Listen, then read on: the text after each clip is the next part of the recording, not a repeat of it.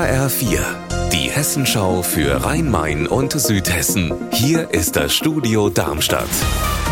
Mit Mike Markloff. Hallo. In Schwalbach im Main-Taunus-Kreis sollen drei Straßen umbenannt werden wegen NS-Verstrickungen und antisemitischer Schriften ihrer Namensgeber. Bei einer Bürgerversammlung zum Thema haben sich jetzt aber viele Anwohnerinnen und Anwohner gegen die Umbenennung gewehrt. Alicia Lindhoff, die Diskussion läuft in Schwalbach seit Jahren. Die Stadtpolitik ist sich weitgehend einig. Wie passt jetzt so eine vehemente Kritik? Die Leute haben sich einerseits über den Aufwand und die Kosten beschwert, die so eine Adressänderung mit sich bringt. Aber viele finden wohl tatsächlich auch die Vorwürfe gegenüber den drei Männern, um die es hier bei der ganzen Sache geht, überzogen. Da hieß es dann zum Beispiel über den Mundartdichter Rudolf Dietz, dass von seinen tausenden Gedichten nur etwa 30 antisemitisch seien. Andere haben den Stadtplaner Hans-Bernhard Reichow verteidigt, der die Schwalbacher Limesstadt geplant hat, aber eben auch an den Siedlungsplänen der Nazis in Osteuropa beteiligt war. Kritik gab es ja auch in anderen Städten, zum Beispiel in Darmstadt, als dort umbenannt werden sollte. Ändert das jetzt noch irgendwas?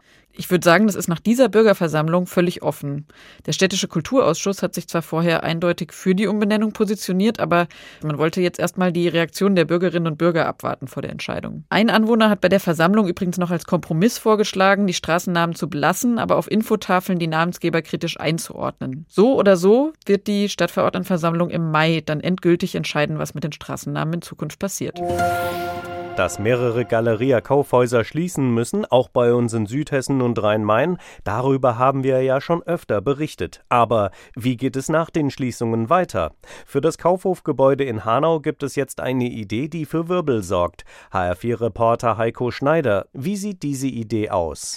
Die Stadt soll das Kaufhausgebäude kaufen und darin soll dann eine Disco entstehen. Das fordert jedenfalls die Junge Union. Denn in Hanau gibt es seit der Pandemie keinen einzigen Club mehr. Junge Menschen müssen zum Feiern und Tanzen deshalb nach Offenbach oder Frankfurt und das soll sich mit diesem Plan ändern. Es gibt auch eine Online-Petition, die haben in wenigen Stunden mehr als 500 Menschen unterzeichnet. In den Hanauer Facebook-Gruppen kommt die Idee aber nicht so gut an.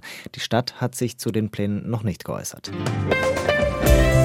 Unser Wetter in Rhein-Main und Südhessen. Heute ist es meist nur leicht bewölkt. Vielerorts scheint die Sonne bei Temperaturen um aktuell 6 Grad in Heppenheim-Hambach im Kreis Bergstraße. Ihr Wetter und alles, was bei Ihnen passiert, zuverlässig in der Hessenschau für Ihre Region und auf hessenschau.de.